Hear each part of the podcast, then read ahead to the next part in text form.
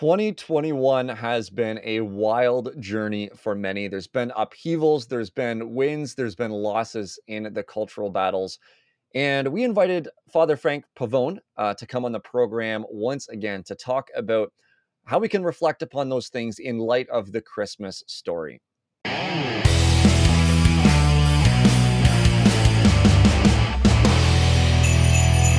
Hello, folks, and uh, welcome back to the Pro Life Guys podcast. My name is Peter. I'm the host of the show. And with me again is my good friend and wonderful co host, Cameron Cote. Hello, sir. Hey, hey, this is good. Today is December 10th, the time of recording. We are almost done all of our activism in Calgary. We got a, a, few more events to do next week, but we are starting to, to wind down and start catching up on all of our paperwork. And so if you emailed me uh, recently, um, please expect an email back from me at some point here. Love it. Yeah. Now that you say that, so um, for those of you who are new to the program, we work for an organization in Canada called the Canadian Center for Bioethical Reform. We spend time on the streets. We equip churches and pro lifers to be active and not just active, but effectively active in the pro life movement. And so, if you want to learn more about what we have been doing here at CCBR, if you're listening to this when we release it in two weeks' time, so, our final episode of the year, we are going to be giving a year in review. Not just a year in review here at the podcast, because if you listen to the podcast, you know precisely what this year has brought so far for us and the type of episodes that we've had, but our year in review more uh, prominently, I guess, for the organization we work for, CCBR. We have offices in four provinces across uh, Canada. We do outreach out of all of those offices, uh, amongst other work as well, reaching out to churches, reaching out to community groups, writing books, writing blogs, doing podcasts, and so on and so forth. And so we'll share some numbers, we'll share some stats, we'll share some stories, and we'll share some of the progress that we've made here at CCBR. So tune in uh, because Cam, as he said, is uh, super busy right now, and much of his busyness is to prep for those year end numbers.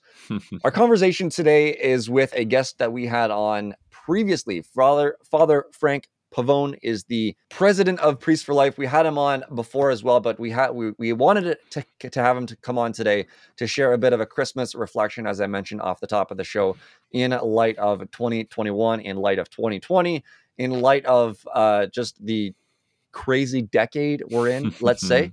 And so, um, yeah, we thought it, it most poignant, uh, specifically at the Christmas season in the midst of Advent, to have this conversation. So here is our conversation with Father Frank Pavone.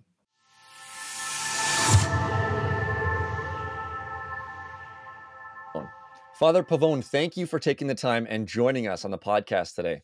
Great to be back. Thank you very much. Yeah, we uh, we're grateful for for you taking the time to join us. Now, as we look back on 2021, and I feel like looking back on 2021, it's hard not to include 2020 into it, uh, considering all the things that have taken place and transpired it seems like it's been just this wild ride, um, especially for conservatives with um, you know presidencies and and the prime minister uh, here in Canada, different political things. There's the omission of the Hyde Amendment in Biden's budget. There's the challenging of Roe versus Wade, something that a few years ago, I mean, didn't seem that likely from my vantage point would would actually happen. Um, but here we are with the Dobbs versus Jackson Hole Health case.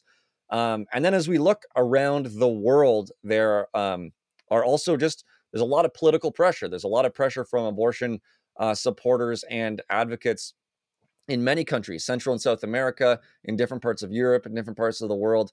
Um, and we, we're seeing uh, abortion on demand come to a, a number of countries.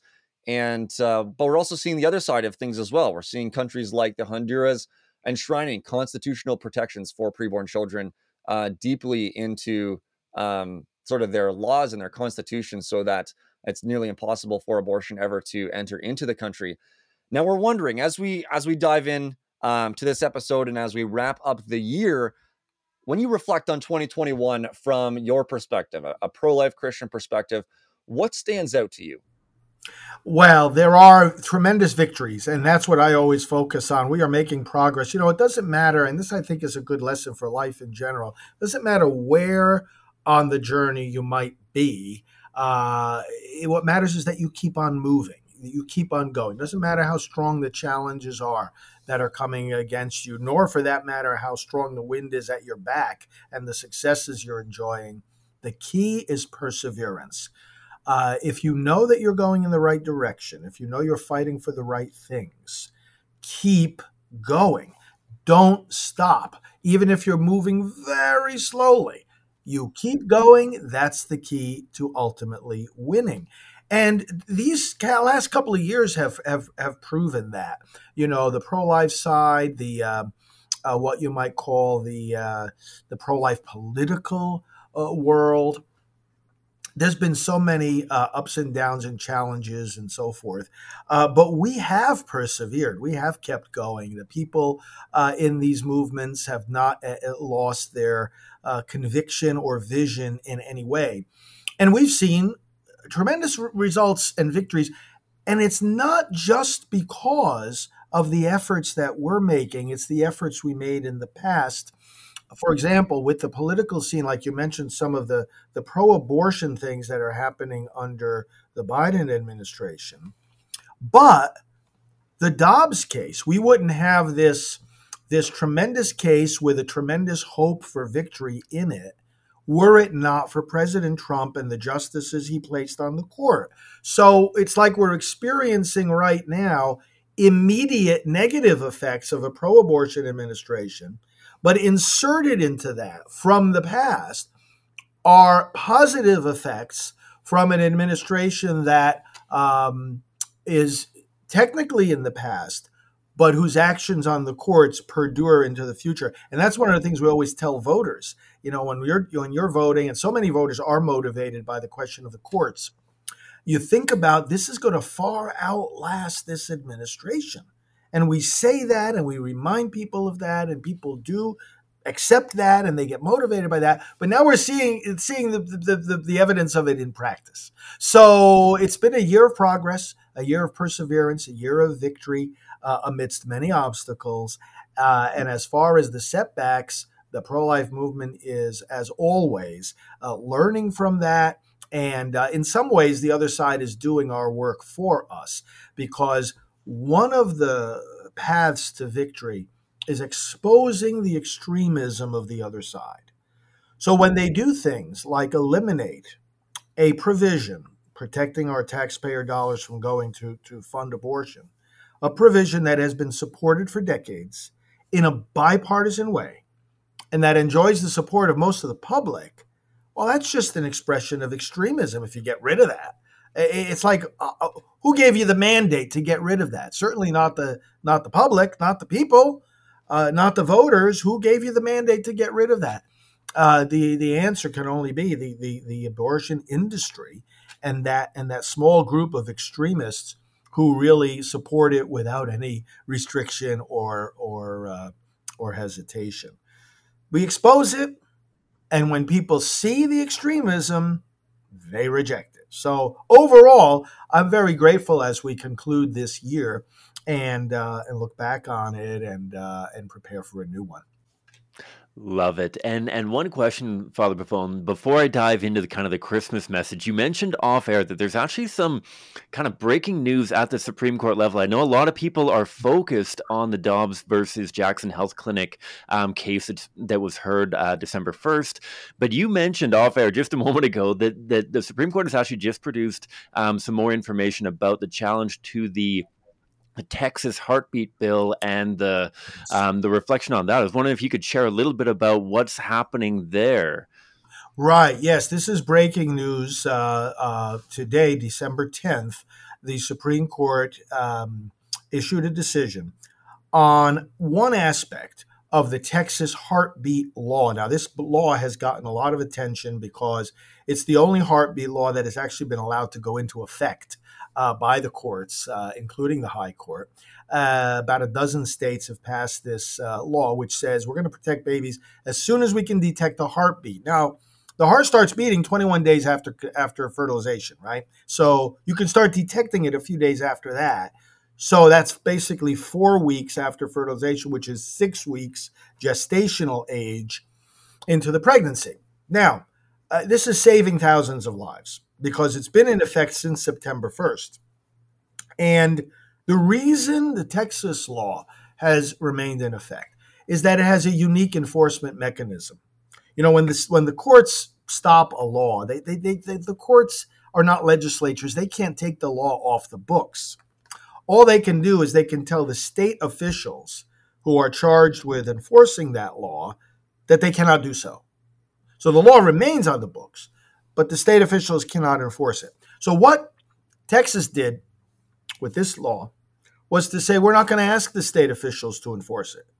The people are going to be empowered to enforce it. So it's a private citizen mechanism. It's not a brand new concept. It, it, it does exist, but for it to be applied to a law like this uh, has not has not has not uh, been seen before, and so the courts are still kind of wrestling with you know what what, what do we do with this?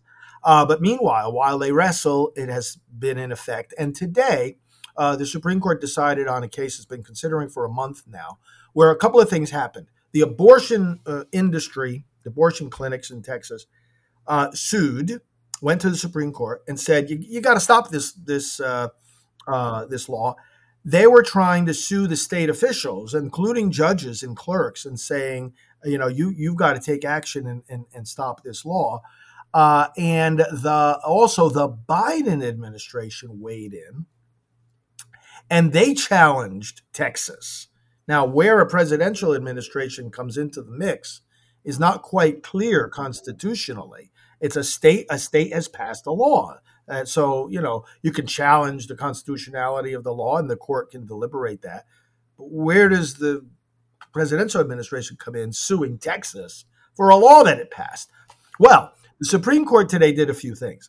They let the law stand, it's still in effect. Now, notice they haven't debated yet the constitutionality of the law itself.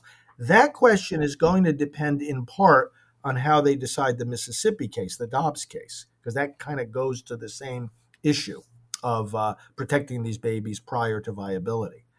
But what the court did say was that, first of all, when the abortionists sue the state of, of, of Texas or the, the state officials, they can continue to do that in the lower courts, but they can't sue the judges and the clerks. So they kind of limited the scope of those lawsuits. Uh, those, those lawsuits will continue. But the Biden administration, they dismissed their their uh, lawsuit. They said, "You guys don't have any say in this. You know, this is a this is a matter where the state of Texas passed a law and it's being challenged in court, and and and and and, and that's that." Uh, so this was a, we we look at this as as as a, as a victory, even though these low the lower court lawsuits will continue. You know, so be it. I mean, people are going to sue people all the time for anything, so uh, we can fight those lawsuits. But uh, it's a great victory. The law continues to save lives, and it is, for the reasons I mentioned, really historic.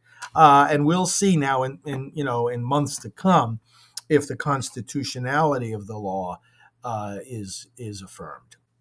Yeah, and and praise God that, like you said, this is saving thousands of lives month over mm. month, and and so long as it's in uh, being um, being held up and being practiced in the state of Texas, it's going to continue to save lives, and so um, hopefully that that sticks around for as long as as it needs to until it drops down. Yeah. Hopefully, it doesn't go back up um, with more weeks, but but down and down and down until all children are protected. And yes. and I the the volume of work, whether it was the lawyers, the politicians, the grassroots that that built towards this legislation, and and ultimately the work of the pro life movement in general. You mentioned all of the victories, all of the political, educational, pastoral, legal, all these different arms over this year. It's been a, a tremendous year for pro life mm. reach, especially with the the pandemic and having to adapt everything and and all that kind of thing. And as we approach the Christmas season, as a mm. lot of pro life groups are starting to wind down their activity, and and whether it's the staff or the volunteers or the supporters are starting to kind of take a bit of a deep breath. I, I was wondering if you could kind of offer a bit of a Christmas reflection. Uh, whether whether we tie in the nativity story, I'll, I'll, leave it entirely in your court. But what do you think of when you come into the Christmas season, and what do you want to challenge and invite the pro-lifers, the Christians who are tuning into this episode to reflect upon during this Christmas season? You know, the Christmas message to given to those shepherds in the field was that a Savior has been born for you and that this would be good news for all the people. Let's just look at that phrase to begin with all the people. He wasn't just talking about all the people in in uh, Judea at that time, or in in, uh, in even in in the world at that time. It's all the people from Adam and Eve down to the last person who will ever come to be. This Savior comes for all humanity. Now, all humanity includes the unborn. So Christmas is for them too, because the Savior has united humanity to himself, to divinity. So God and humanity have combined. And this, by the way, is the basis for exchanging gifts at Christmas, because there's been a, an exchange on this very, very uh, uh, deep and profound level between humanity and divinity. God took humanity upon himself. He didn't just create humanity, but at Christmas, he makes it his own. So he created a human body and a human soul for Adam and Eve and for Moses and for everybody, for you, for me. Uh, and he said, This is yours. This is your body. This is your soul. Um, but in Christ, uh, uh, when Christ was conceived in the womb of Mary and then born nine months later, uh, he took a human body and soul, created them, and said, This is mine. And this is the mystery of the incarnation. Now, Christmas is celebrating the incarnation. The birth is one key dimension, one key moment in that mystery. But Christmas actually celebrates the whole reality of the incarnation, his conception, his, his living in the womb, his birth, his sharing our humanity. So there's the sharing of humanity. Humanity gives uh, uh, gives a share of its own nature to God. And then God gives us a share in his divinity. So, as St. Peter says in the New Testament, we become partakers of the divine nature. Uh, and so, this is the exchange of gifts at Christmas. God becomes human, humans can become sharers in divinity. This applies also to the unborn. Jesus didn't die just for some people. He wasn't he didn't become incarnate just for some people. He took all humanity to himself in the incarnation and then in the resurrection and ascension into the heights of heaven, all humanity. So we have no basis when we celebrate Christmas for excluding anyone from this, this welcome, from this recognition. Welcoming the Christ child, and this is right at the heart of the celebration that we're about to, to undertake. Being happy that the baby is laid in the manger hearing angel choirs singing about this birth, decorating, having wonderful meals, uh, beautiful music, and exchanging presents. All of those things, by the way, you notice how our faith engages all the senses.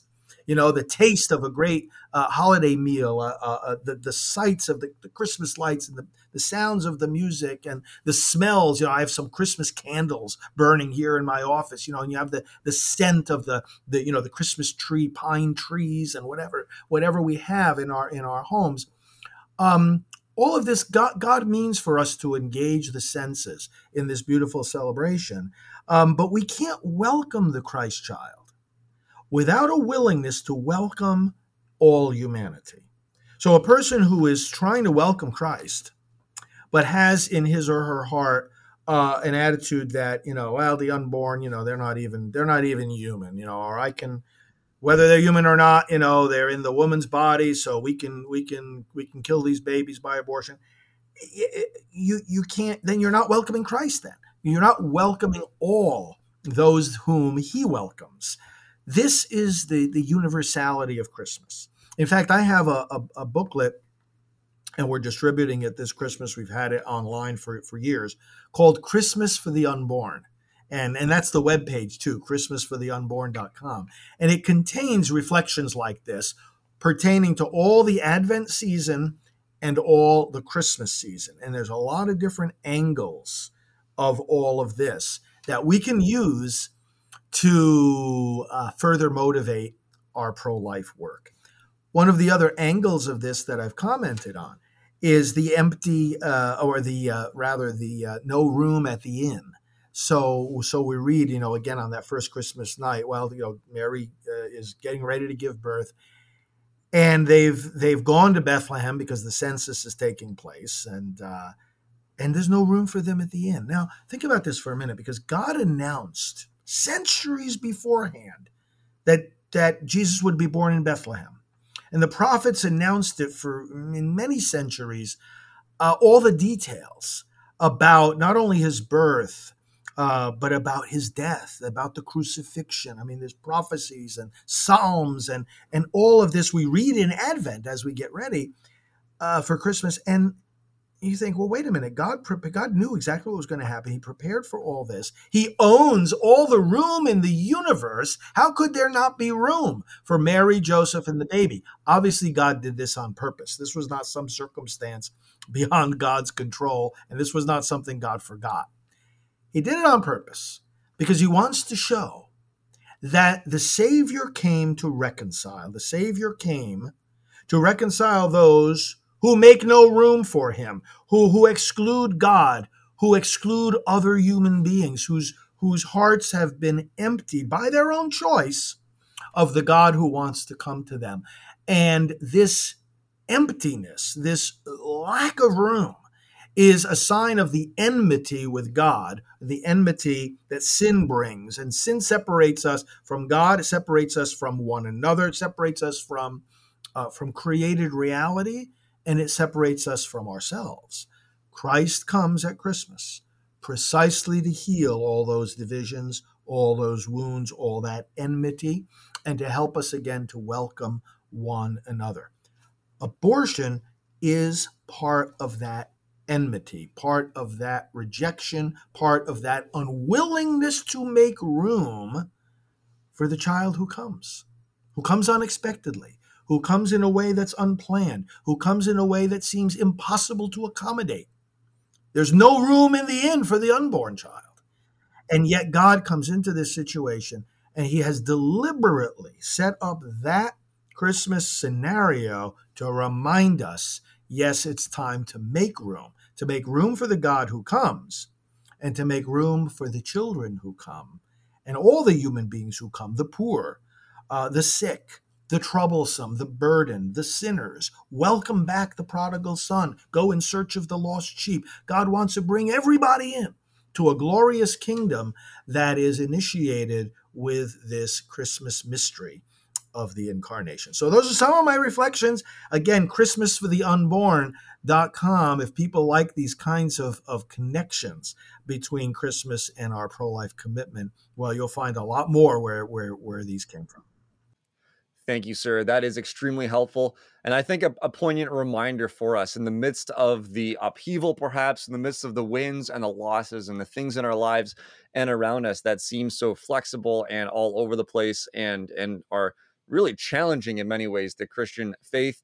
It's a, a, vital reminder to ground ourselves in the incarnation of Jesus, the story of Jesus, the, the story uh, that is the Christmas story that we reflect on this year. So thank you so much for taking this short time and sharing that with us.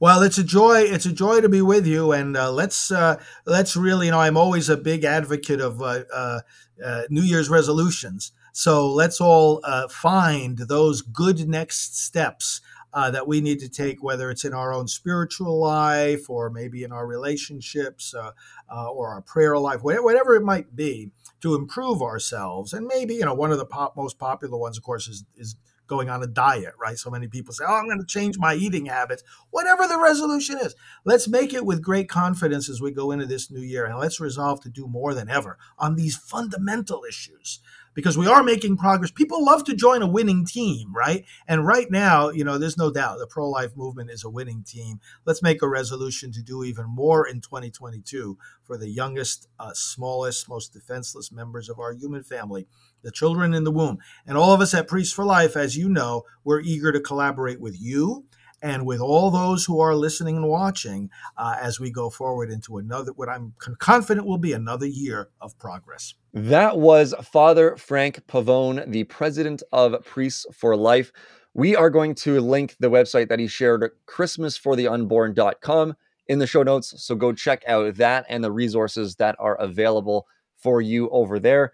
Cam, I had one thought as uh, Father Frank was talking. He is American. He's in the states, and if I was American living in the United States, I would um, see lots of cause for uh, for joy as well. Uh, you know, there, there seem to be good things coming in the Dobbs v. Uh, Jackson Whole Health uh, case that is in the Supreme Court right now. There seem to be a lot of great things with a Texas law that's coming um, or that has come uh, in September, plus so many of the other states that are, um, yeah, legislating solid pro life legislation. But here we are, Cam, you and I, we are in uh, Canada, which does not seem to look so promising. Uh, and I know many of our listeners are in various parts of the world as well, where uh, there seems to be little pro-life act, action uh, in the political realm, and uh, and and perhaps they're thinking, um, maybe like I was, that there's not a ton for hope. But I know that you have uh, a fantastic reflection on this. So please, please uh, share with me. How would you how would you respond? I, I think it's a great question. It came up a couple weeks ago when I was giving a talk for a group in North Vancouver. Um, this this question of we're not seemingly seeing any progress here in Canada. Why aren't we? Why are they seeing so much progress in the states and not here in Canada? And I'm sure others around the world are asking similar questions. And I, the response is very simple.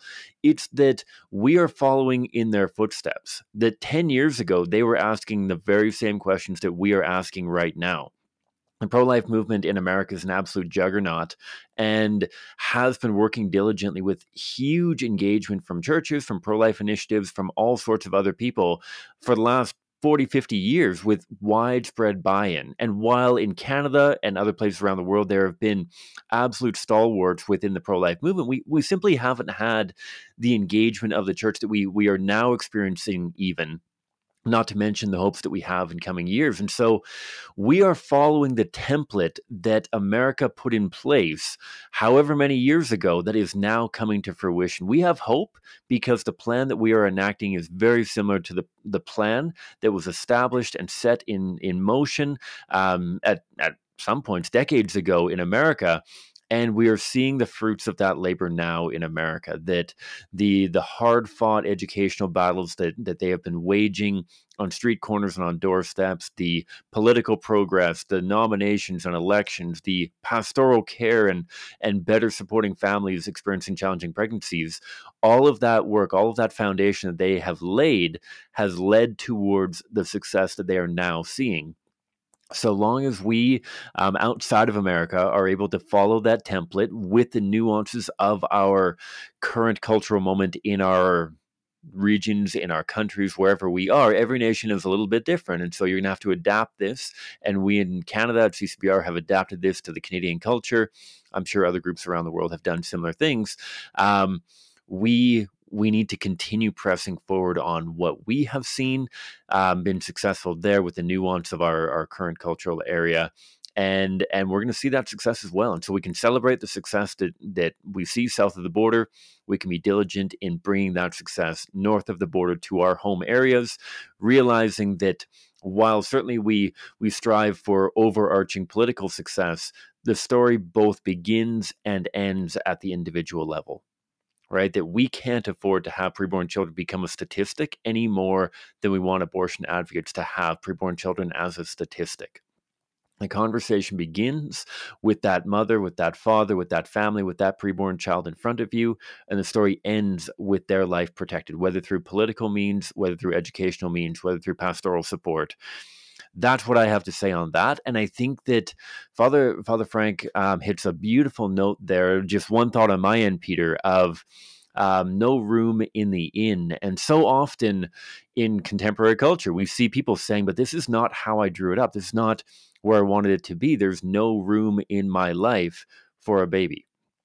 And yet, as Father Frank mentioned, and as um, I want to encourage people to continue thinking on and reflecting on, that the Lord finds a way right? That it's not like like mary showed up in bethlehem with joseph and and a massive pregnant belly and they booted somebody out of one of the inns so that they could have their picture perfect and everything that they anticipated delivery of their child. It's not that god forces through the way that you had envisioned but god finds a way to bring about his glory and honor and to bring about beauty even in the midst of no room in the conventional inn, no room in where we thought the child would be born, sort of thing. And so that's something that I think that we can reflect on and something that we can empower and challenge others to reflect on as well. That as much as there wasn't room in the inn and they didn't just randomly find another room and like, oh, I guess that you can do everything that you always wanted to with this baby and nothing in your life has to change, that God finds a way. And he often finds a way through us, the pro life movement. And so thank you for your efforts in whatever capacity it has been. If if you are working for a pregnancy care center, if you are a politician, if you are educating people, if you are praying for the success of the pro life movement, if you are doing anything, thank you for your engagement. We we appreciate it so so much and not because it helps us, but because it helps preborn children. And so, thank you for the sacrifice that you've made for children. And and my last note on this: a, a, blessed Christmas to each and every one of you, wherever you are, whatever that looks like for you and your um, those around you. Thank you, Cam. That is an excellent reminder and an excellent call to action as well. Uh, that if we want to see some of the successes successes that are taking place in other countries, then we need to look at how they got there in the first place and uh, and do some of the same things that they did. Well, everyone, this has been uh, a joy and a pleasure uh, this week. Thank you so much for tuning in, for giving uh, us a space in your earbuds or your car speakers or wherever it is that you are listening to this. Thank you for tuning in. If you want to reach out to us for any reason, you can do so on our website, prolifeguys.com, or by finding us on Facebook, Instagram, or Twitter. And do consider becoming a patron of the Pro Life Guys podcast. Not only will you help us to create better content, but you'll also help us to get this content to the world, to market it to the world, to uh, share with more and more people the truth about abortion, but not just that, the um, excellent, time tested, and street tested apologetics that we seek to um, share on this podcast to equip people to change minds, to save lives, and to transform culture in whatever nation you might be in. Thank you for your involvement in the pro life movement. Thank you for taking the time and listening to the Pro Life Guys podcast. We hope you tune in again next time. God bless you all.